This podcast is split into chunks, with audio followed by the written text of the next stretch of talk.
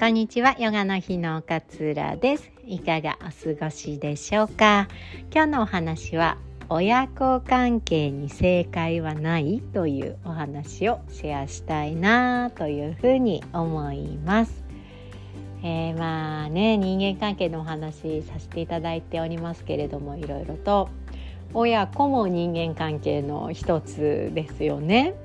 でも親子って距離がまああまりにも近すぎるからこそ客観的に見るのが難しいっていう特徴がありますね。これまあ先に知っておくとすごく楽だと思うんですけどそう客観的に見るのが親子ほど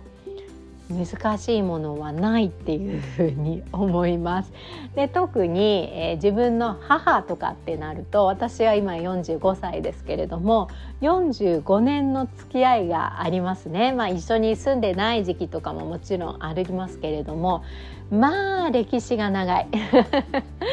そう歴史がねやっぱ長ければ長いほどうちの娘は7歳ですからまだ私とは7年間しか一緒にいないって思うとね母とは45年ですから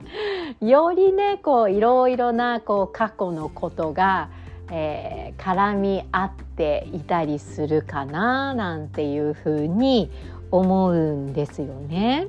ねそう事前にでもそういうもんなんだなっていうふうにこう分かって関係をこうね構築していくことって結構大切でやっぱ距離が近い分客観的に見よう客観的に見ようっていうのを練習してあげないとダメなんですよね。なんか職場とかの人間関係だったらその時揉めても家に帰ったらその人とは付き合うことがないし社会あの会社に行かない限りね土日とかも付き合うことはないわけなんだけれどもなかなかね親子関係だとこうそうはいかない部分もあったりするから特に親子の話になったら私も本当に客観的に客観的に客観的に見るようにしようっていうふうにこう決めた方がいいと思います。まあ私がそうしてるんですけど。ねやっぱりねあの親には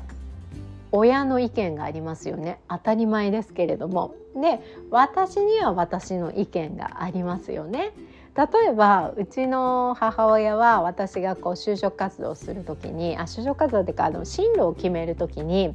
看護師さんになってもらいたいってことを言ってたんですよずっと。ねあのまあ手に資格がある仕事が素晴らしい安定するみたいな風に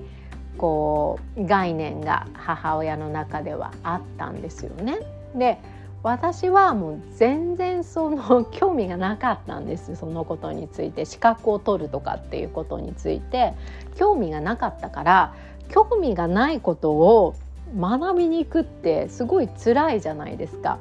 選択肢として全くなかったんですよね。でも親はこうしてほしいみたいなのがあってなんで押し付けるんだろうなとかなんで資格は安定するみたいなことを子供に言うんだろうなとかもっと自由なねあのたくさんの、えー、職がある中で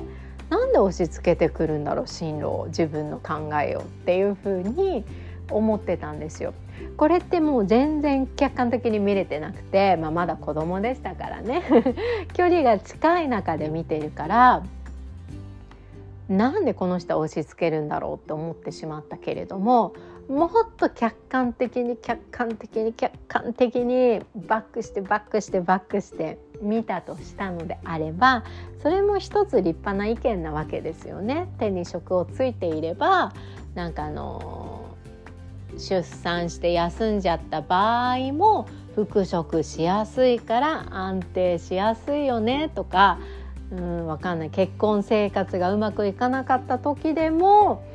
うん、仕事として、えー、復職しやすいよねみたいなこととか、まあ、もろもろ彼女の中では考えてこういう仕事がいいんじゃないのっていう一つの答えがあの意見がを持っていたっていうことなんですよね。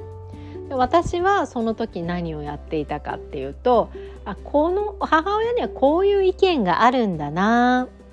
母には母なりの考えがあるんだなっていうことを認めてあげてなかったんだと思うんですよね。なんで押し付けるんだろうっていう距離が近いがゆえにそういう捉え方しかできていなかったんですよ。でもそうマインドフルネスとかを学んでねニュートラルに物事を見ることがこうどれだけ大切か。ニュートラルに見るってことはもう意見がないっていうことですよね。もう現実を現実のまま受け入れるっていうことがどれだけ大切なのかって思うと別に彼女は自分の意見を押し付けようとしたわけでもなんか私の将来を不安に感じてそういうことを言ったわけではなくてそれが彼女のなりの考えとして持っていたことなんですよね。で私のじゃあ考えはどうだったのかっていうと別に視覚にこだわる必要はなくて自分の好きだなと思う分野の仕事をした方が楽しいだろうっていう考え方だったんですよ。でもそこにお母さんの考えって間違っているよねっいう風なジャッジメントが入ってしまうと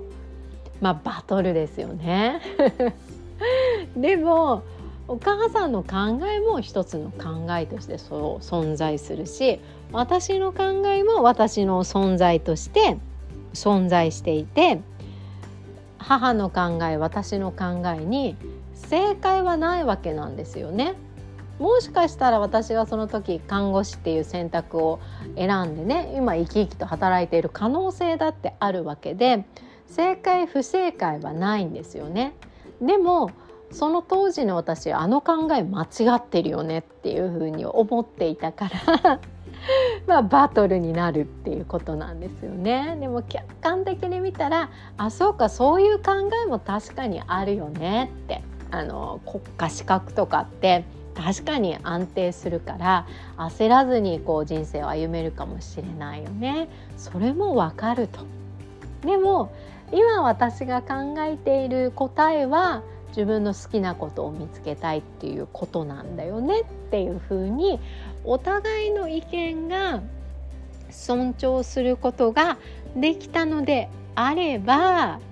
正解も不正解もないし間違っていることも正しいこともないしどっちも正解かもしれないよねって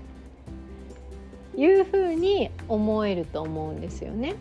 でその母の言ったことも私の人生の選択肢の一部にはなるわけであって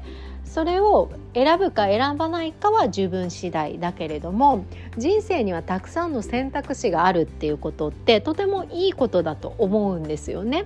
そうなので選択肢を一つ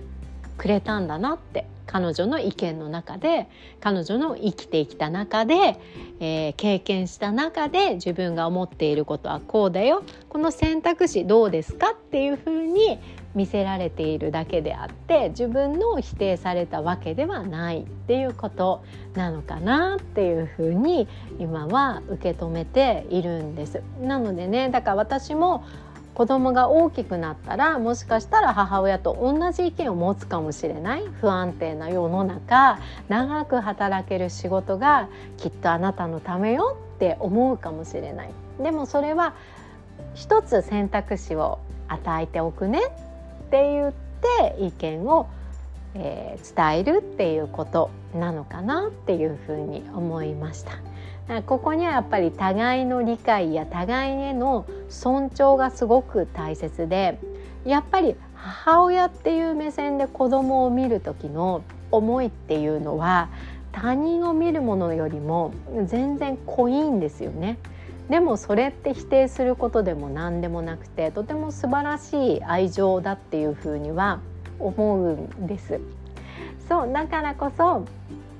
たくさんこう選択肢自分の意見を言う時にはより客観的な目線でそれを見て客観的に伝えるっていうこと。そして相手は客観的に受け入れるっていうことが、えー、より良い関係を築いていくには大切なんじゃないかななんていうふうに思いました。親子関係でね悩まれている方も結構ね私もそうでしたけれども